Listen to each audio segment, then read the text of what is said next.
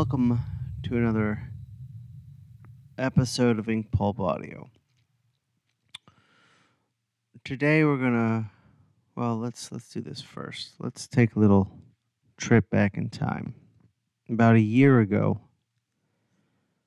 uh, I was I had just finished teaching. I, I was leaving my, the uh, the security of a salary job and going into freelance full time and waiting to hear word or I probably just had heard word that I got this new Batman series which for me felt like a a real sign that I that I made a a good choice made the the right choice to pursue this. And why do you want to hear this now? Well it's just patience. All right? A little context uh, so I, I got that, that Batman job with Gerry Duggan writing, and Gerry I had I had known we were friendly, and uh, I, I was excited. I didn't know that it was just a part of uh, I don't know what you'd call it a new uh, a few new books that were launching together in the Bat Office that we're taking some some creative risks, I guess you might say, not playing it safe, um, trying to hit new and different audiences, creatively very fertile, fertile. And uh, I wasn't aware of this, and, and I think it was the, the day the book was announced, they announced Gotham Academy as well. Uh, and Batgirl, I, I th- the new Batgirl creative team. So, I, I guess at first, because I'm insecure and selfish, I I thought we were gonna announce this book and it would stand on its own and shine but it was amongst these other books, which, as time passed, I was very excited about for a few reasons. So, looking at at the well, I guess when when it all came together was probably in San Diego last year when I met. I knew some of the people. So the Batgirl team was Brendan Fletcher, who I met in San Diego, Cameron Stewart, who I'd, I'd known, and Babs, who I met in San Diego, Babs Tarr. And the Gotham Academy team, Brendan again on that one, Karl Kerschl, whose work I'd known and been a big fan of. Um, but I'm I don't know. I don't think Karl was at San Diego. Uh, anyways, we, there was a, a big dinner that our editor Mark Doyle put together for all the people working in the Bat Office, and the table where I sat just happened to be mostly all the the the people from these books. It was me, uh, Gerry was there, Brendan was there, Cameron was there, um, but someone was not there, and someone I haven't mentioned yet was Becky, Becky Cloonan, who um, I had casually met a few times, but didn't really know, and got to know Becky well as we were doing this. We started this email group between everyone involved in all three books. And we shared thumbnails and pages, and it was really inspiring to see what was going on with, with Batgirl and Gotham Academy. And I don't know. I, I think Becky and I just clicked. We became good friends and we met in, New York and hung out a little bit. And then I guess over the internet got to know each other more and more. And were looking for an opportunity to to really hang at a show, and we were trying to make create signings and blah blah blah. None of it ever worked, and Becky's traveling all over the world all the time. So, uh, Denver Comic Con, which I just got back from, was that opportunity, and luckily, Becky was open to doing this podcast. So we recorded, and we got I got two episodes out of that, which you're you're going to hear. Um, but uh, I, I think what'll come through is that Becky and I became good friends, and I feel really lucky to know her. Uh, she's really an incredible talent and, and a really awesome person. So that was just context for, for the episode. Um, I don't have much else to say. I, I would like uh, everyone to take a second and go on iTunes and uh, if you can rate it, that would be nice. Uh, or leave some feedback or something on there. That that stuff helps. Um, this podcast, as you know, we're coming off of a like a one month hiatus where I put myself back together uh, and really f- got back to what I wanted to do with this. It was getting ahead of me. The the ship was steering itself. Where's the captain? Uh, as with my life, that was happening. But no, I'm in the driver's seat now. So we're back to once a month here, and I, I really feel the the last episode with Howard Chaykin and, and what's coming up with these two with Becky and beyond is really getting back to to what I wanted to do with this and getting back to doing it well. Or I don't know, maybe the other ones I don't think they were they were poor. I think I was running the risk of heading in that direction.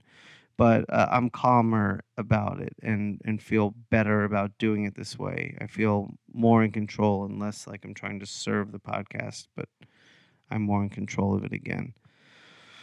So, yeah, I'm um really happy with with how these turned out. I hope you all enjoy. So, uh, yeah, I was just saying, please leave feedback uh, on iTunes, Ink Pulp Audio, and for those of you that don't have iTunes, you can still listen to it. Uh, it's out there. Just Google Ink Pulp Audio.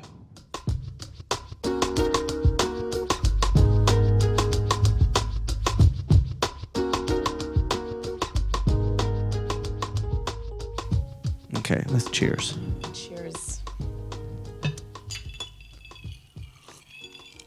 Ooh, wait, wait, wait, wait, wait, wait, wait, wait. Yeah. Okay, good. I'm so good. All right. Yeah. You comfortable? I'm so I'm comfortable. Holding the mic works? Yeah, yeah. I think if I put it on the table, I'm just gonna be like leaning forward too much. Yeah, yeah. You can lean back. I, I know I can. Okay. I'm good like this. All right. Yeah. So, um, why'd you want to come on? Shankars, uh, you uh, your podcasts are incredible, and they're Thank you. um, they're inspiring, and it's something different that I don't think I've heard from a lot of other podcasts. A lot of other podcasts are topical, um, talking about current work. And this you know, you're not really focusing on the work, capital T, capital W, trademark, copyright registered. Right. It's about you. Yeah, it's a little more personal. So I think there's something really compelling there. Okay, so did you were you listening to them and say I want to go on there, or was I? You Kinda, asked me, and I said, yeah. Um, and I had, it wasn't until I met you that I started listening to your podcast. Right. And that's how I found out about your podcast. We met recently. We did. It was like in the past year. yeah, it was when uh, uh, Gotham Academy and Yeah. we, Arkham we were kind of all part of that new, right. I would say Mark Doyle curated, Was that? Did you feel like there was something going on there? like a secret society. or- Yeah, yeah, yeah, A little yeah. bit, like a little Illuminati. Yeah, No, like, but yeah. not, not just that. That we were we were part of this creative regeneration, Yeah. Yeah. And it was definitely, Mark was a huge part of that. And I've got to give him like, without all- a doubt. Without a doubt. Yeah, he was reaching out to people he had worked with in the past. He has a very, he had a very good eye for, um, you know, he didn't come in and say, Becky, this is what I want you to do. He came in and he asked me what I would like to do. Um, and I think he knew I was going to bring something different to the table. And I think that's why he was asking everyone that he did. Um, he has a good eye for bringing people together. And Yes. he knew he's a smart, smart man. And uh, I think it was the right, it was the right time for, you know, and everything. It was like a perfect storm, I think. Right. But you had a history with him. Yeah, yeah. We had worked on Vertigo stuff together. He I worked had with never Will worked Dennis. with him. You'd never worked with him. No. Really? No, I had met Mark once, um, not knowing. Uh, it's a funny little story. Uh, it was Emerald City Comic Con maybe That's a good three show. years ago, I like that show. and I got up early and went to the gym. And when I I don't do this anymore, but I used to do a lot of uh, elliptical and treadmill. Yeah. And when I'm on there, I metal out. Oh hell yeah! You have and to. else- I I drum solo and I air guitar and people look at me like I'm crazy, We're on the but same I'm team. in it. we are on the same Yes. team. I get up if I'm on the treadmill. I will be air drumming, air bassing. Like it will- Exactly. It will, be Of because course. I hate cardio. Right, but this is not. This is a jam session. yeah, yeah. So- but otherwise, there's like you know, it's just it's- Right. So next to me on the on the bike is a skinny guy with glasses, Oh no, amazing. and he just is kind of watching me in awe. Like, what the fuck is this guy doing? Now he thinks I'm Ivan Brandon. I find out. Really, I don't know. I guess because Ivan and I are you guys dark. got you guys got book- you got good hair, both of you. He's got better hair than I have. We both have good hair. Thank you. Um, so, but that's not. We didn't meet there. He just kind of watched me like well, this guy's. He's going off. so later that night, um, we were at the bar, and this is at the the dark hours of the bar. Yeah, the dark hours. Right, and like and there was a, a writer there who's very drunk, a Marvel writer, and who was really destroying his career as fast as humanly possible at the bar by burying people and stuff he knew on people Oh openly and drunkenly. Now, the Marvel talent coordinator CB was there, and I was there. And while I, I had a nice buzz, I wasn't gone. But this guy was becoming a problem and becoming a liability for Marvel. So we a, were lot, all, a lot can happen at a comic convention. yeah, at a especially bar. at the bar. That's a especially bad. at the bar. So he and I'm sorry to make this about me. I, this no, is a funny no, story. I like this story. So he, um, we were all just kind of keeping away from him. Yeah. But CB kind of had to like keep an eye on him and make sure that like he wasn't going to say anything that got out in the in the press sites the next Yeah. day. So Lee, our mutual friend, Lee the Rich, Lee Lo- colorist of Southern Cross. Right. Uh, extremely talented. Right. So Lee Loughridge, um, we this writer lived in Savannah with me and Lee at the same time, and we've known him. And Lee saw how drunk he was, and Lee saw how he was just looking to start shit. So Lee grabbed his shoulders and turned him around to face me and said, Sean's looking to talk to you, and ran off. Just pointed the problem at me. so, drunken writer guy comes at me. Now, I've known him for a long time, so I'm not going to take offense. He, he just, he starts coming at me with the what he thinks he's going to get at me. He's like grabbing my tummy, like, Sean, you're fat. You're fat. You think you're in shape, but you're fat. You're fat. And I was like, "What- whatever, Dan. You're like, I was I'm just sorry. running. Yeah, I'm just, I ran I'm, this I just. I'm 40. You know, I'm doing the best I can. We all do the best we can. So he's trying to get in my head, and it's just getting annoying. I can't get away from him. It's not what he's saying isn't getting to me, but I just can't get away. Yeah. And he's he's pushing it. He's looking. He's like, "Why don't you hit me, Sean? Why don't you hit me? Oh, just he's hit looking me." for a fight. Yeah, right. He's that drunk Right. and I'm not gonna I'm not gonna just I'm not gonna hit him. So. I finally am like and CB is watching us like two Marvel creators about to get in a fight. I'm not gonna get in a fight. I know Right. what's going on. So I I grab him. The elevator is open, you know, the right by the bar. yeah, yeah. And I ask him what floor he's on, and he tells me, and I shove him in the elevator, hit the floor button, and gone. Two minutes later, those elevator doors open, and he comes right back out. Oh man. So, uh, and while he was gone, CB's like, "All right, thanks. I thought we were gonna have a problem." I was like, "No, don't worry about it. I'm I'm I'm a level-headed human being." And he comes back out and he's, he's just so drunk. Meanwhile, his pregnant girlfriend is upstairs in the room. Right. So this time I grab him and pull him onto the elevator myself with help, CB and uh, some other people. We get him up to the room. I knock on his door. I know his girlfriend. I'm like, you need to, his career is about to completely, completely self destruct. Yeah. Get him inside and get him to bed. We get him in, it's over. I go downstairs and I see Lee talking to the guy I saw at the gym at a small table, and Lee's laughing at me. And I'm mad. I'm not like angry. I'm just mad. Like this is typical of Lee. I love Lee. He's a very dear friend, but he likes to start little fires and watch them burn.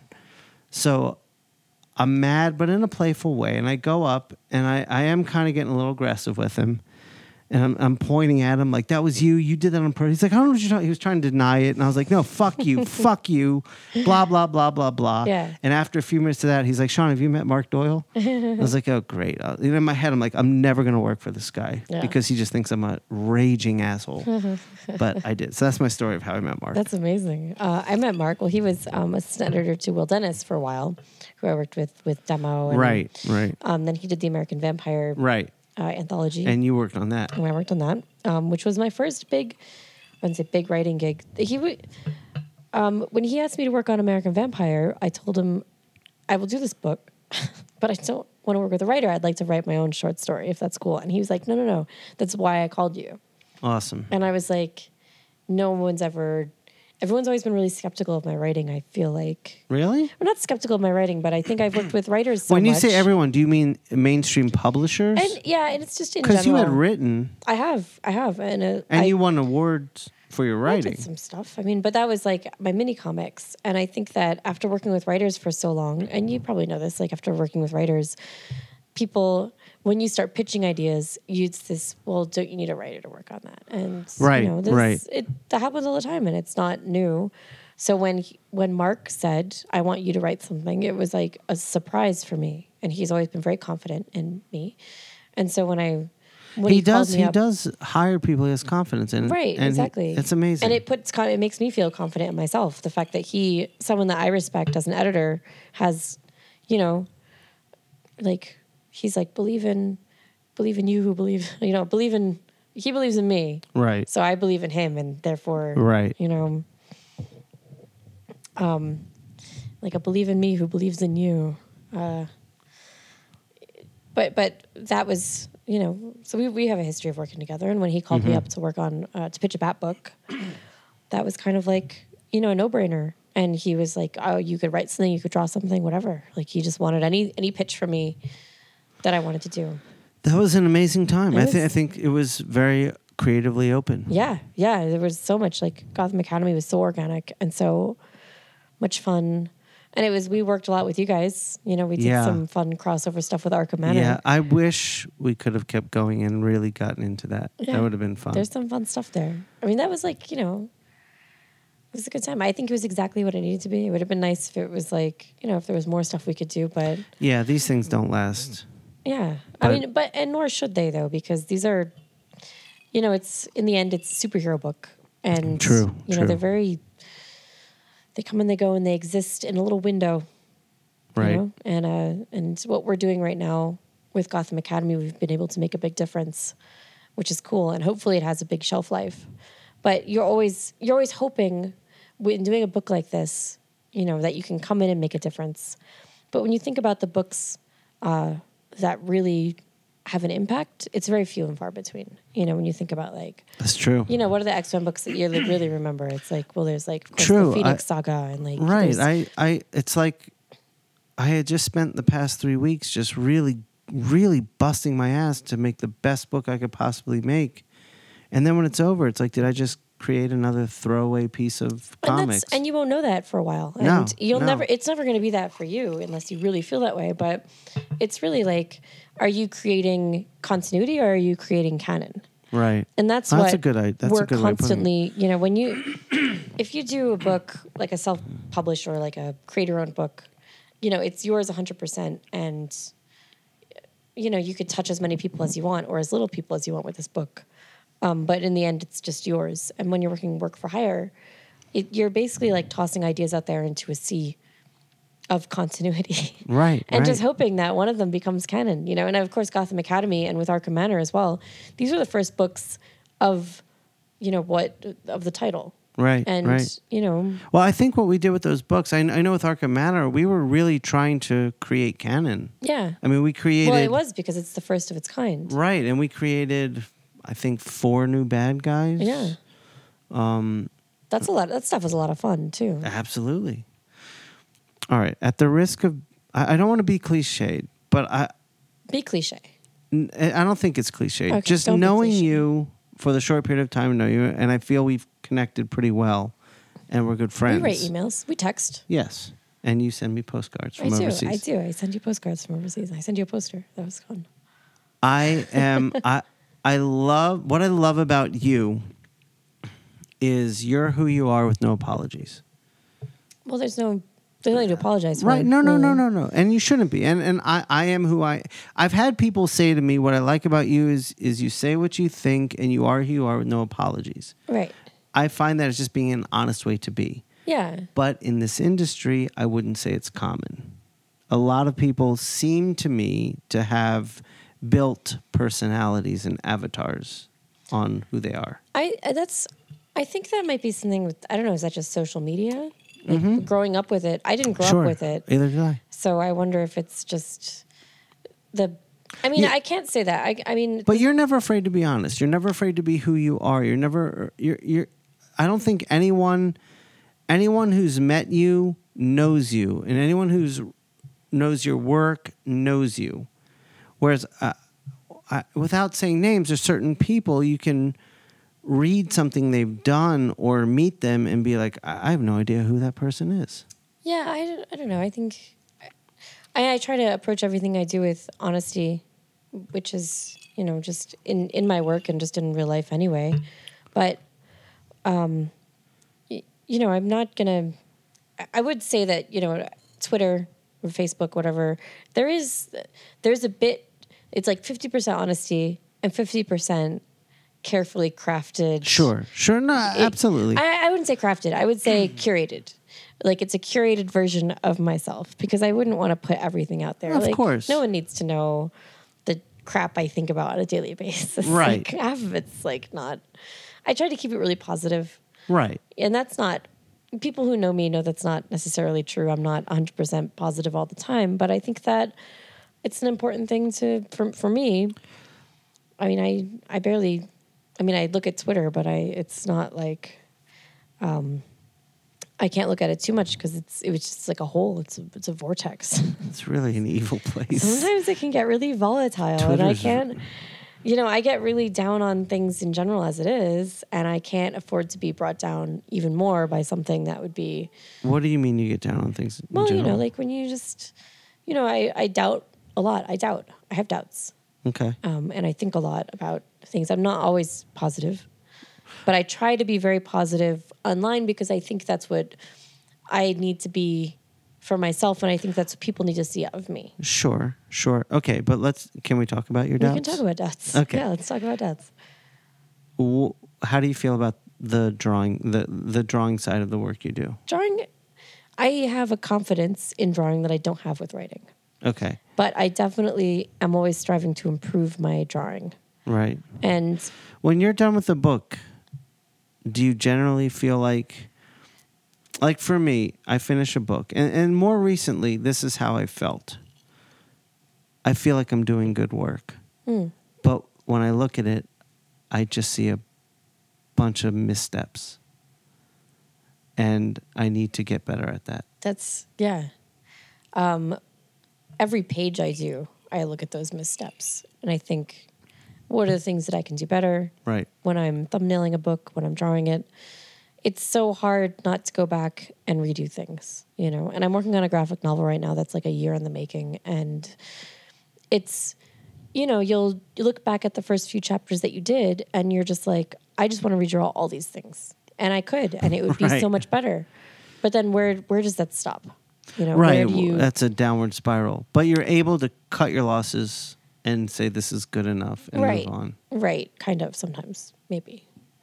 Do you spend still- a lot of time reworking stuff? Um, I do. I spend a lot of time rethinking things and like going back over it and being like, is this the best way for me to tell this story? Because it's a, it's a defining. A graphic novel is a defining moment. You know, it's it's not like, I feel like a monthly comic. There's, you do the monthly book, you put it out there, and it has a, an impermanent uh, shelf life. It is Right. temporary. And then when you go for the graphic novel, there is a small window, uh, but window nonetheless. You can kind of look over everything and be like, "Do I want to? Am I happy with this? Can I redraw this? Is there a different way to draw this panel? Is this page the page that I want? Is this, you know?" Um, so there's a small moment to fix things that you're not really happy with.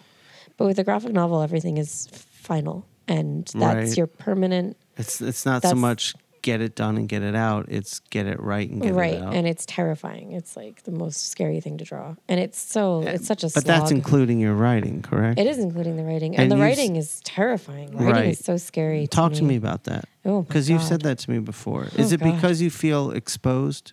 yeah there's that there's the idea of putting your ideas out there in front of other people and the writing i do is oftentimes very personal even though you wouldn't really know it like I, I always got that from your work. When I read Wolves, when Yeah. I when I read The Mire, I did feel there's a lot there there's that Becky in this. but it's also very like hidden like no one would know Right. No one knows. no one's going to know what they're actually about but there is like a very personal story in all of those things but of course then i cover it up with like chainmail and werewolves and like fun stuff like that and Is- Demeter was like, I finished that book and I almost just deleted the whole thing. I was like, Really? I can't put this out there. I'm so embarrassed. because it was too personal? it was too personal. It was too like just upsetting to work on. And like, I just was like, oh, I fucking just get, just throw it out the window. And then I just remember that like, I always feel like this when I finish a book that like the whole thing sucks. Why am I drawing this? Like, no one's going to like it. Are, is it that you feel it sucks, or are you scared to reveal your? Both. All Okay. three. all three. Okay. Whatever.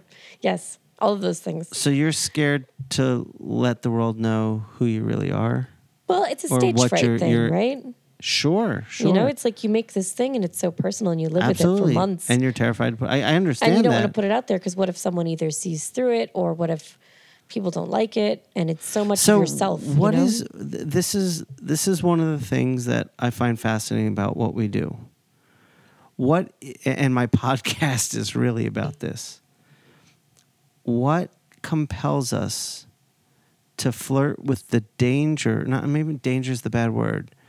To flirt with the, I'm just going to say danger because I can't think of another word. danger's a good word The danger of i like it revealing ourselves to the audience. is isn't that a weird thing like because people Be- like neither of us do autobiographical work one of the things I'm writing is very autobiographical, Oh, i guess so but but it's not out there and it's it means nothing. But go ahead. well it's yeah i guess i do have stories in my head that i want to do that have and I don't mean disguise. What what I was asking you was, do you feel like you want to be extremely autobiographical, but by setting it with chainmail and werewolves, it, it's almost like you're putting a, sh- a sheen, an armor on it that you can then put it out and it's protected. Definitely. And there's very personal things that I want to write about, but I would never want to put that out there because, first of all, it's no one's business to, to know that about me, you know?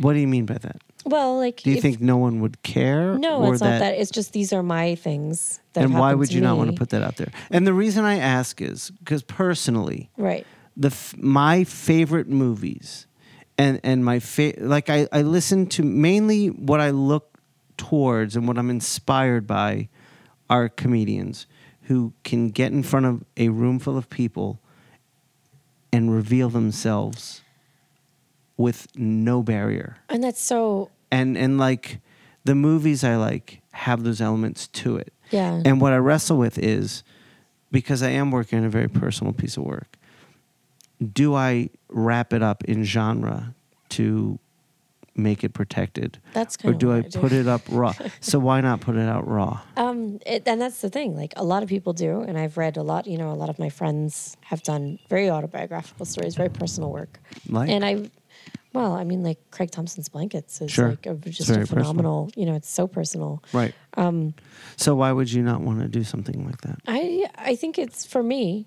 It's just either I'm and not I, and I am not by any means saying you should because there there are some people that Some the, the way they communicate is by wrapping personal ideas into genre and that's how they work. right. And that's that's great. I think that's a little bit more of what I'm comfortable with. Okay. I don't um I don't necessarily want my life under a spotlight and when I or or or a microscope even I wouldn't and the things that I want to say I feel like I can say through genre.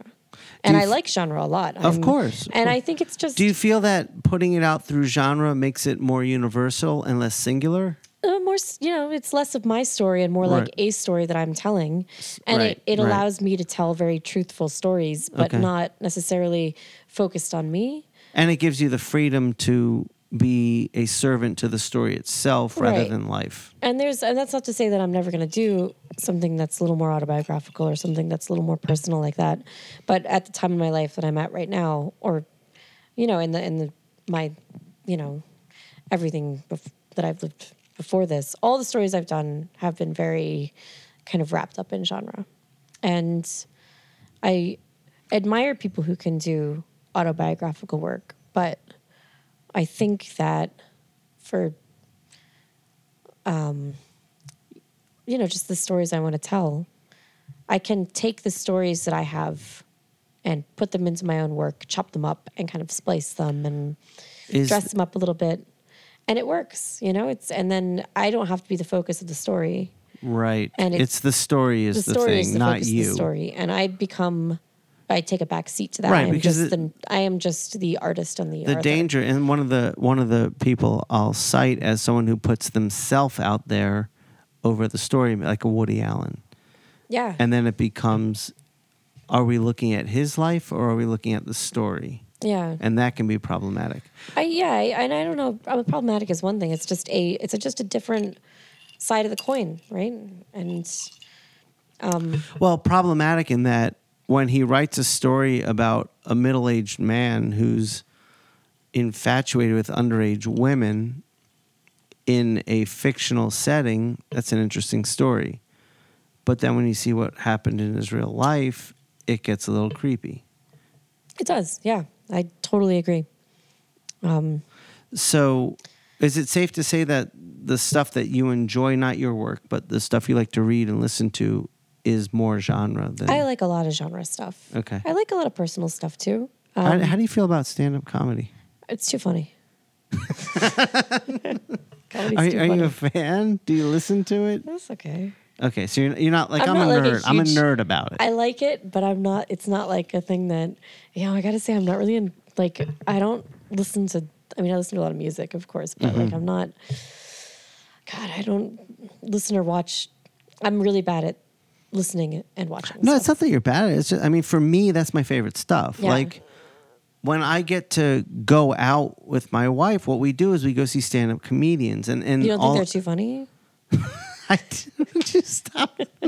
they are too funny, but they're truth tellers. That's what, They that's also what I like. They're But storytellers. when I when I work, I listen to their podcasts, and honestly, I, I mean, I, I'm pretty much a hack doing this podcast. No, you're not. It's because good. I'm I'm what what got me doing this was listening to a few comedian podcasts and what they do.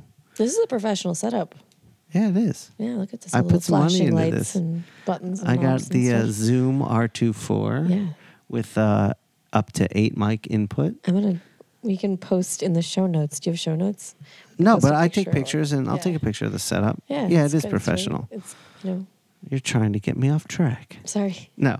Um, but honestly, what, what got me thinking about this was when I work, and uh, you know, we work a lot of hours. We work a lot of hours. What I do is I listen to podcasts Yeah, and I listen to comedian podcasts and I listen to them because I get to hear real people with telling real stories and connecting with human beings. And that that helps me with all the shit I wrestle with in life. Yeah. Because I hear that they're do going through it too. I just heard last week on on Bobby Kelly's latest this whole thing they went through about it was in their business in the business of comedy. It was him and a bunch of young comedians and they were talking about um, either being jealous of successful comedians or feeling like there should be a rite of passage that that doesn't exist and and it was all this like why did that guy get this and I didn't that guy that guy's not as good as me and it was all these these thoughts Yeah. and his whole thing is why would you think that now I'm guilty of thinking that and I know it's it's stupid and it comes from an insecurity and a struggle that I'm going through personally.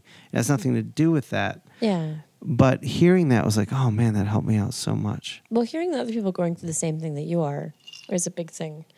And I think that if I'm telling an autobiographical story, that's one thing. But I can also tell a genre story and get through to just as many people with that struggle. you know? Absolutely. Maybe more. Maybe more. Maybe Who more. knows? And that's what I was saying earlier. Yeah, I don't know. I think it's just a comfort thing, you know. Like this story that I want to tell, is it is it my story? Is it a story, or is it a story that I lived, but I can repurpose? Like, And- can I appropriate this my And life? you can twist and, And I can turn twist it, to, and to make the story better rather than being a slave to what really happened. the stories that I want to tell. Can I use things that have happened in my life to enrich the story or to right. inform the characters, you know, and tell it from a real perspective because I went through it?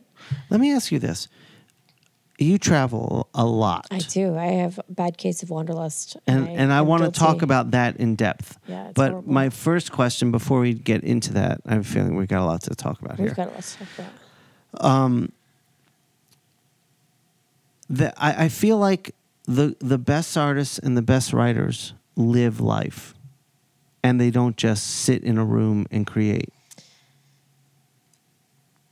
I, what is living life even? They have experience well, other so, than but, sitting in a room and drawing.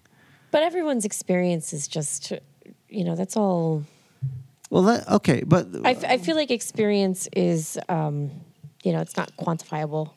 It's not. Uh, but when you travel a lot and you get out, like I feel I- like I've lived, experience. I've lived a lot of life before I was thirty. yeah, and I wasn't working. But I know people who sat inside and drew all day and night and had good careers going drawing comics, but they didn't get to, they don't have the stories, they don't have the experiences that I may have had. And there, there are people that, that I've spoken to, they, they just work. I mean, they seriously, they're in a dark room by themselves, weeks at a time. They don't get out much, they don't talk to many people they're I, I d- like that's not for example okay well the root of this is uh, we had James Jean come to when I was teaching come to the school once and talk. He came with Yuko Shimizu and Kennedy came at that time too. Jeez, jeez, talking about a powerhouse.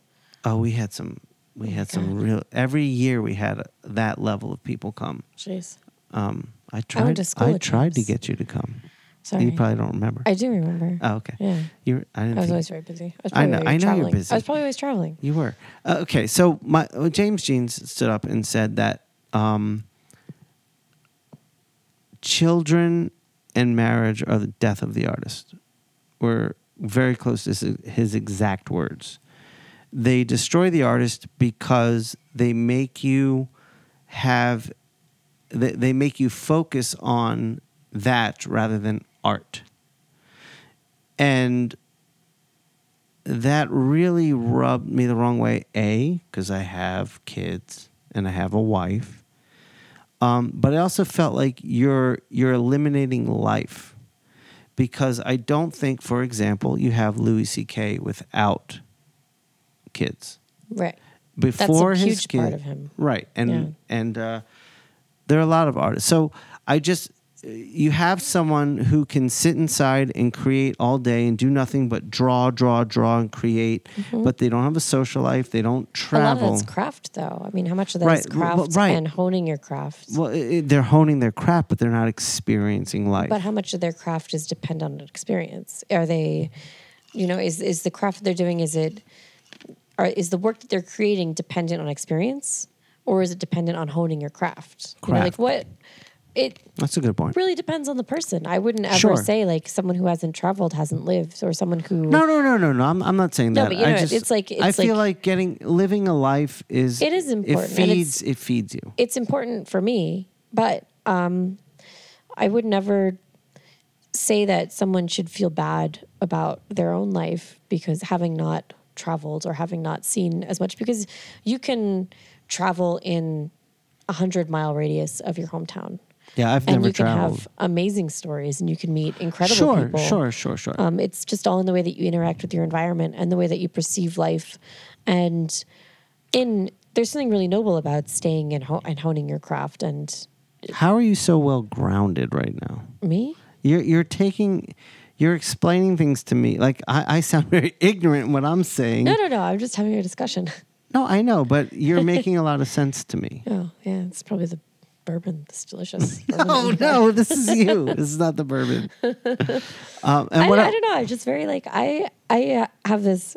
I judge not lest I be judged. Right? I don't. where does that come from? It comes from not, you know, years of. I don't know. I I I don't want people to judge me. Right? So why would I? Right, but that's healthy. It is. It is, and it's you know. It's, I'm not healthy those- like that. it's a hard thing to do. You know, it's like I am guilty of making snap judgments on people based on their Twitter feed or meeting them at a convention for one time or, you know, whatever. Like, All right, well, this is where I was said I was at the risk but I of try, being yeah, cliched. I don't know. I try not to. I try to, I know, I know, and and because and people prove me wrong all the time, and I love that. you're you right, know? and they prove me wrong every time. and I've always Not had all the time, but every time I'll be like, "That guy's a fucking asshole," or "That Yeah. guy sucks," and then I sit with them like, "That guy, that guy's awesome." I have a I have a three strike rule, uh, especially with like conventions and stuff. You meet someone once at a bar and they blow you off. You meet them a second time, they don't even remember who you are. Blow you off again. You meet them the third time, they remember who you are. They are engaging, and they were just having a bad time. You know, like conventions are weird. You can't. So what after what happens if after five strikes you're just at a small show with them and it's just you two having drinks at Then the you have bar the at best night and, can. and and all of a sudden you see that person for who they really are. Well, then that's great. You know, I I convent. Okay, here's the thing: conventions are so weird. It's a weird. Comics are a weird industry. We have these things, comic conventions, Yeah. and we get Let's together talk about those. a bunch of times a year, right? Yeah. And a lot of us spend a lot of time alone. Yeah, yeah, we work in a hole. Yeah, I have a cave. Yeah, I and I'm in cave. Montreal, and there's a dozen people in my studio. But even then, like I won't necessarily talk to people a lot during the day. I, I sit across from Karl Kerschl, phenomenal artist, but a lot of times we both sit down with our headphones on. Sure. And every once in a while, we'll take the headphones off to ask, you know, do you want to go to lunch? Like, let's go to lunch. Um, right. I I- I don't know how you could work in a studio setting. It's it's good. It's I like it. I mean, I think it's amazing, but I don't know how you would get work done. Um, because you just put your headphones on, you work. Uh, it's the same thing as working at home, I guess. Um, but that's the thing. Like, you go to comic conventions, and right now we're in Denver. Right. We're in Denver, Colorado, for Denver Comic Con. Yes. We're on the like at the twenty first floor of this hotel room. yes. It's great. Yeah, we'll take a picture of the outside so you guys can see it. It's lovely. Denver's a crazy town. Yeah, I've never been here. Yeah, I've never been here. This is the first time. My um, the the printer, the guys that print all my mini comics are here. Uh, P and L Printing. So I want to make a trip down this weekend to the Oh, shop. oh, So they you- print here. Yeah, so if you want to come down, you should. I would. I would love to. Can Yeah, we please great. do that? I would like to meet that. Totally. I'd they like send to me see the Christmas operation. cards. So I'm psyched to actually. I mean, I met a few of them before, but um. All So psyched to- the cliche I was, I was, uh, uh, one thing I, I, I worry about with this podcast is I don't want to have a formulaic conversation. We've had a very organic conversation so far, yeah, and I'm yeah, really enjoying it. so far. Well, because we have so much more to I'm talk so about. because where I'm going might might fall into formula a little bit. But one thing I've wanted to know about Mhm. you, um, is I, I would like to know where you come from and what you, what you come from, and how that shaped who you are. Hmm. I grew up in New Hampshire Right. in a small town Okay. called Merrimack. Okay. Yeah, it's tiny. Uh, we was like a we had a few acres, I think of Were land. you coastal? no, no, it's not super coastal. Okay. I mean, there's like New Hampshire has ten miles of coastline, Okay. so it's a tiny, tiny, like little tiny corner. Um, we're pretty close to the Massachusetts border. Okay. Um, so we're like maybe like if like it, if you're taking a bus, it takes two hours to get to where I grew up. So was it an isolated? Uh, it was very isolated. Um, we had a small neighborhood. There was a bunch of kids in my neighborhood, and so we had kind of like a I don't want to say like Goonies thing going on, but that's kind of what Sure. it felt like sometimes. You know, everyone's got their little bikes and And what at that Secret trails through the okay, woods so and stuff. what age are we talking? um like kindergarten to twelfth grade when I got like and all what that. what were you like then? What were your interests? Oh, I was a nerd. Of course, I was a nerd. There's nothing else to be. Well, I guess you could be something else, but I was like really. I don't. I was introverted. Like I had You a were few, introverted. I had a few friends. Uh-huh. Um, I had a few close friends. Uh, my friend Sarah lived on the street behind mine, Uh huh. and we had a trail that connected from my backyard to her backyard. It was a secret trail. Um, and there was this huge. That is so awesome. It was really cool. Is it different now? it's it's. I mean, um, having kids now, that magic is gone. It's a little different. Like I, she comes back to. Sometimes we'll be in New Hampshire. I think we were in New Hampshire over Christmas together. So like I came down to visit, and I drove my mom's car down, and of course it's like a less. It's like a minute drive, and so she's like, I rang the front door, and she's like, Oh, I half expected you to like come through the back door where like, you know, where we. so you're still to- friends with her? Yeah, yeah, we're friends. She lives in um, Florida. She's a doctor. So Uh, well, not was- a doctor. she She, has a doctorate visiting. in music. Um, she's very talented. Okay. Um, but her family still lives there, and my mom still lives there. So, Okay. um, yeah, we had this trail that led through the back, and there was this big tree um, in the back in in the trail, and it was so big that no other trees grew under it Because of roots. because of the roots and because it was just blocking out the sun, and it was this big like kind of evergreen, you know, the sloping needles and Uh-huh. gorgeous tree, and we were small enough that we could fit under the branches. Oh, that's awesome. Yeah, so we would get. was we like called your it. fort. We called it Parnassus, the the mountain where the gods lived on like Olympus. It's like Mount How wait? How old were you? how did you know this? Well, there was a book on like Greek mythology at the library. Okay, how And old so- were you? Tell me how old you were. I don't know. Well, we became friends like in elementary Right, but when did you name the tree? I don't know. We were probably like what, like nine or something. Okay, I, I mean, I get it. I, I- But but we were friends up until high school. Like we were right, weird. but you were into mythology at nine. yeah, we were very into mythology. And um, my first my first fantasy novel was The Black Unicorn. This is my daughter. Yeah, sorry. No, no, no, Oh, no, yeah. no. No, it's good. Sorry. This like, is sorry. amazing. I- Okay. every time, Yeah. like I look at her, I'm like, "You're gonna be Becky when you grow up." Yeah, like this is awesome. Okay, so were you reading a lot? Yeah, I read a ton. What did you like to read? Um, I read um, almost entirely fantasy novels and comic books. so you were reading comic books at nine? Well, um, my first comic book was Silver Surfer Annual Number One from 1988. Okay, when Eight years you, old. My dad read it to me. When were you born? 1980. 1980. So I'm 34.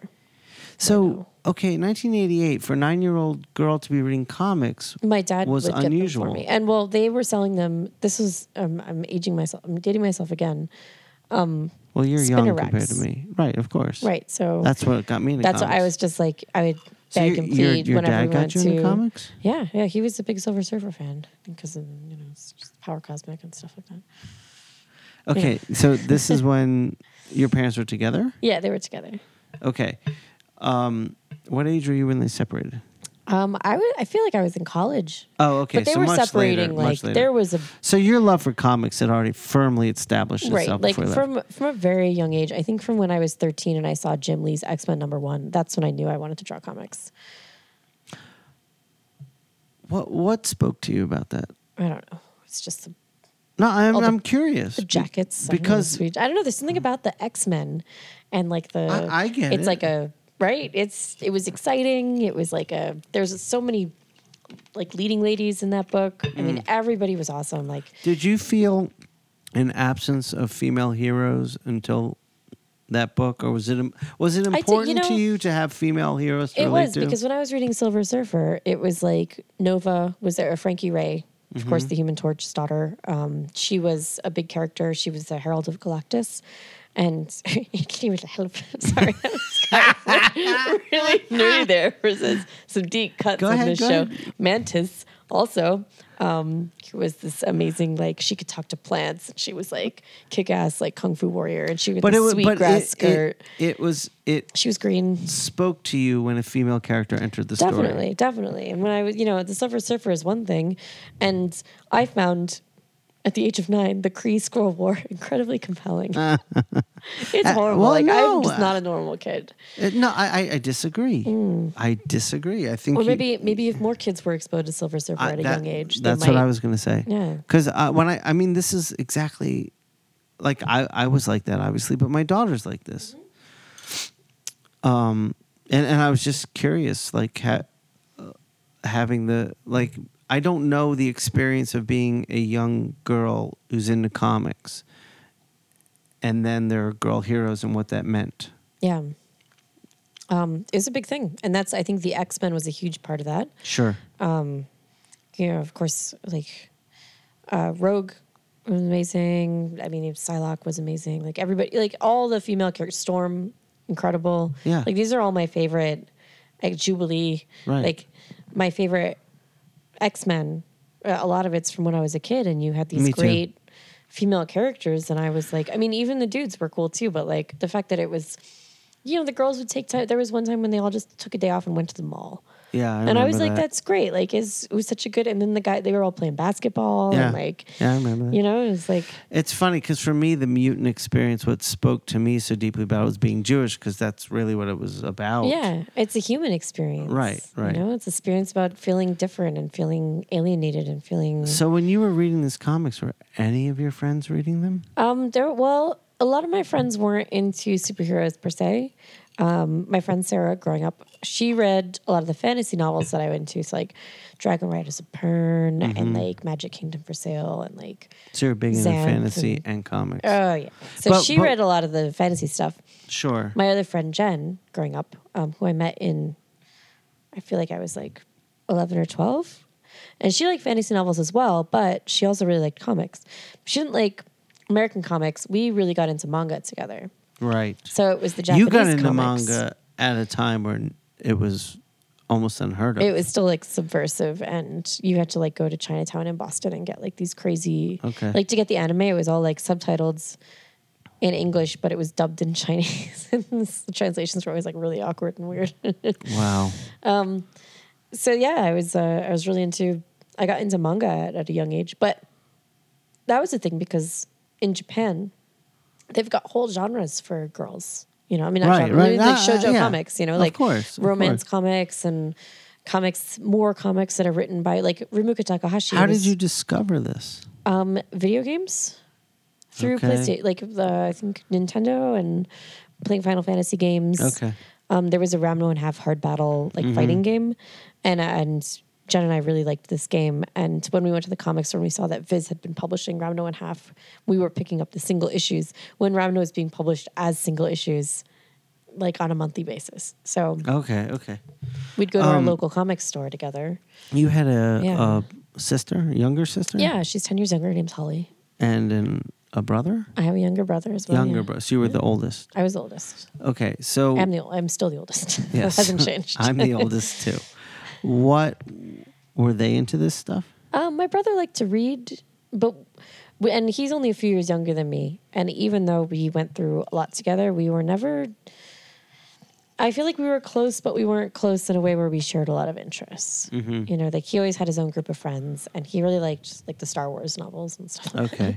So they were into fiction. Yeah, yeah, stuff. he's definitely into fiction. So you weren't like the the one kid that's into this stuff in the family. right. Like my brother was into some stuff, and like what my about your sister? It's just um, She- we were very different. We're like the most opposite. She's very a lot younger. She's like blonde and a cheerleader and tan and stuff. You know, okay. she likes country music. okay. Not that there's anything wrong with that. She's no, no, no, adorable. no. She's adorable. This is an interesting thing. That, we are so we are so different and we are so alike. It's one of those. How are you alike? Sometimes we'll get into the car and we'll have the exact same routine where we'll, you know, buckle our seatbelts, reach into our purse, put on some lip gloss, and that's like I was. And we look at each other and it's like holy shit, we just did the exact same thing. Or we'll have same similar to reactions to things. We will have um, think about the same thing at the same time. You know what I mean? Like sister stuff. Sure, But sure. um, honestly, we, we couldn't be any more different and any more the same if we tried. It's really bizarre. Do you have a close relationship now? We're closer than we were. Um, you know, I'd like to think she knows she can count on me for anything, Right. but I feel like she doesn't reach out to me very much. Um, I don't know. I, I think she's a little nervous to reach out to me. Why? I don't know because I'm Why do you older. think- Because I'm ten years older. She's a lot more Is it? comfortable Do you think it's because she thinks you're just into different stuff? into different stuff. Yeah, hard to and relate to her. I'm. I think she thinks I have it all together. Oh, really? You know, like it's funny. So she looks at you like you're a super successful. I mean, you Yeah, are a and super I am. successful I am. I'm successful. I can't complain about anything. Right, but I'm- she's like my sister travels the world. She's she's Yes. a big name creator. She writes, she draws. And even though she knows she can count on me for, I'll give solid advice, and I'll never bullshit her. You know, Uh-huh. I'm never like, oh, you know, I always tell it. You know, it's my sister, so you have to say, you know, if the guy that she's dating sucks, like I'll tell her straight up, like dump that guy. He's an asshole. Like, and I, I don't know if she's nervous to talk to me about stuff because she's nervous to let me know that she's having a hard time. She I does want to look like someone who's struggling in the eyes of her successful sister. I think so. I think that's some of it. That's gotta be. So, do you feel like she feels like she's in the shadow of you a bit? A little bit, and I and it's it's weird. We don't do the same thing at all. She's a nurse. Right Now And I always tell her I could never do what you was do. she ever into anything that you're into? No, and every once in a while, when I- you were younger, did she look down on what you were into? no, because we were so far apart. 10 years is a big Uh-huh. Okay. time. So Sure, sure. I, by the time I was out of college, it- it's so ten years is a huge difference. So I said my parents split up, and when I was, I think. When I had left for school, I mean, but it was happening for a while. It was, When you, know, these things don't college? college. Yeah, Where, where were you going to college? I went to SVA in New York. Oh, oh, I right, just, right, right, yeah, right, right, right. Skipped town and just moved to New York City. Which is the greatest thing, uh, the greatest decision I've ever made. Wait, made. what do you mean you skipped town? Oh, I just like. no, I, I mean, you applied. town. Your parents knew you were I did. applying. I applied. I applied uh, against everyone's But you're like, I'm- oh, okay. I am out of here. I'm moving So your parents were like, "Don't do this. Yeah, there's a lot of like, you'll never get into school. You'll never go to art. You'll never get accepted to college. You'll Your never grades have suck. a career." You'll never have a career. You're not good enough, kind of thing. Okay, what I want to do right now Okay. is I want to take a break Okay. because our bourbons are empty We need more bourbon. and we've recorded almost an hour, okay. and I want to get into that. Let's do it. Okay. So this is the end of part one. Bye. It has come to our attention that a mysterious force is loose somewhere in outer space. The mysteries of creation are there. Up in the sky? Up in the sky. The moon and the planets are there. And new hopes for knowledge and peace are there. And therefore, as we set sail, we ask God's blessing on the most hazardous and dangerous and greatest adventure on which man has ever embarked.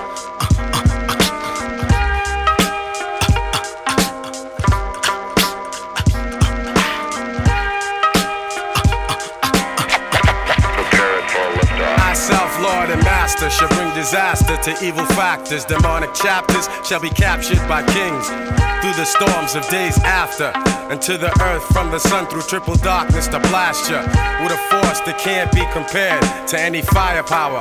For its mind power shared, the brainwave causes vessels to circulate like constellations reflect at night off the lake. Word to the Father and Mother Earth, seeking everlasting life through this hell for what it's worth. Look, listen, and observe. And watch another sea cipher pulling my peeps to the curb. Heed the words, it's like ghetto style proverbs. The righteous pay a sacrifice to get what they deserve.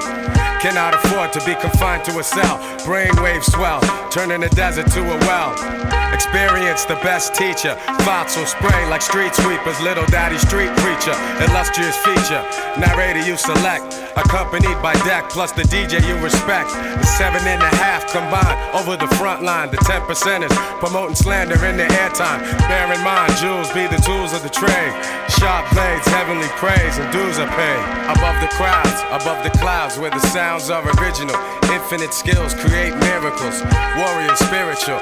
Above the clouds, raining down, holding it down. Yeah, I leave scientists mentally scarred. Triple extra large, wild like rock stars who smash guitars. Poison bars from the guards, bust holes in your mirage. Catch a charge, shake them down like the riot squad. Invade your zone, ruin like ancient Rome. I span the universe and return to earth to claim my throne. The maker, owner, plus soul controller. Ayatollah, rest in the sky, the clouds my sofa. Stand like Colossus, regardless to whom or what. Numerous attempts in my life, so who to trust? Who but us to supply her with the fire, the burning truth? 150 absolute proof on the mic like Moses spoke in Golden Squad. Survivor of the oldest tribe whose soldiers died. I know the five families, we shed tears and mourn, but our hands are on the ammo cause the battle's still on. Sound the horn function. Precise laser beam technique to touch something. When we die hard, they build a monument to honor us with. Humongous effect in the world, we could have conquered it. Above the crowds, above the clouds, where the sounds are original. Infinite skills create miracles. Warrior spiritual. Above the clouds, raining down, holding it down. Above the crowds, above the clouds, where the sounds are original. Infinite skills create miracles. Warrior spiritual. Above the clouds, raining down, holding it down.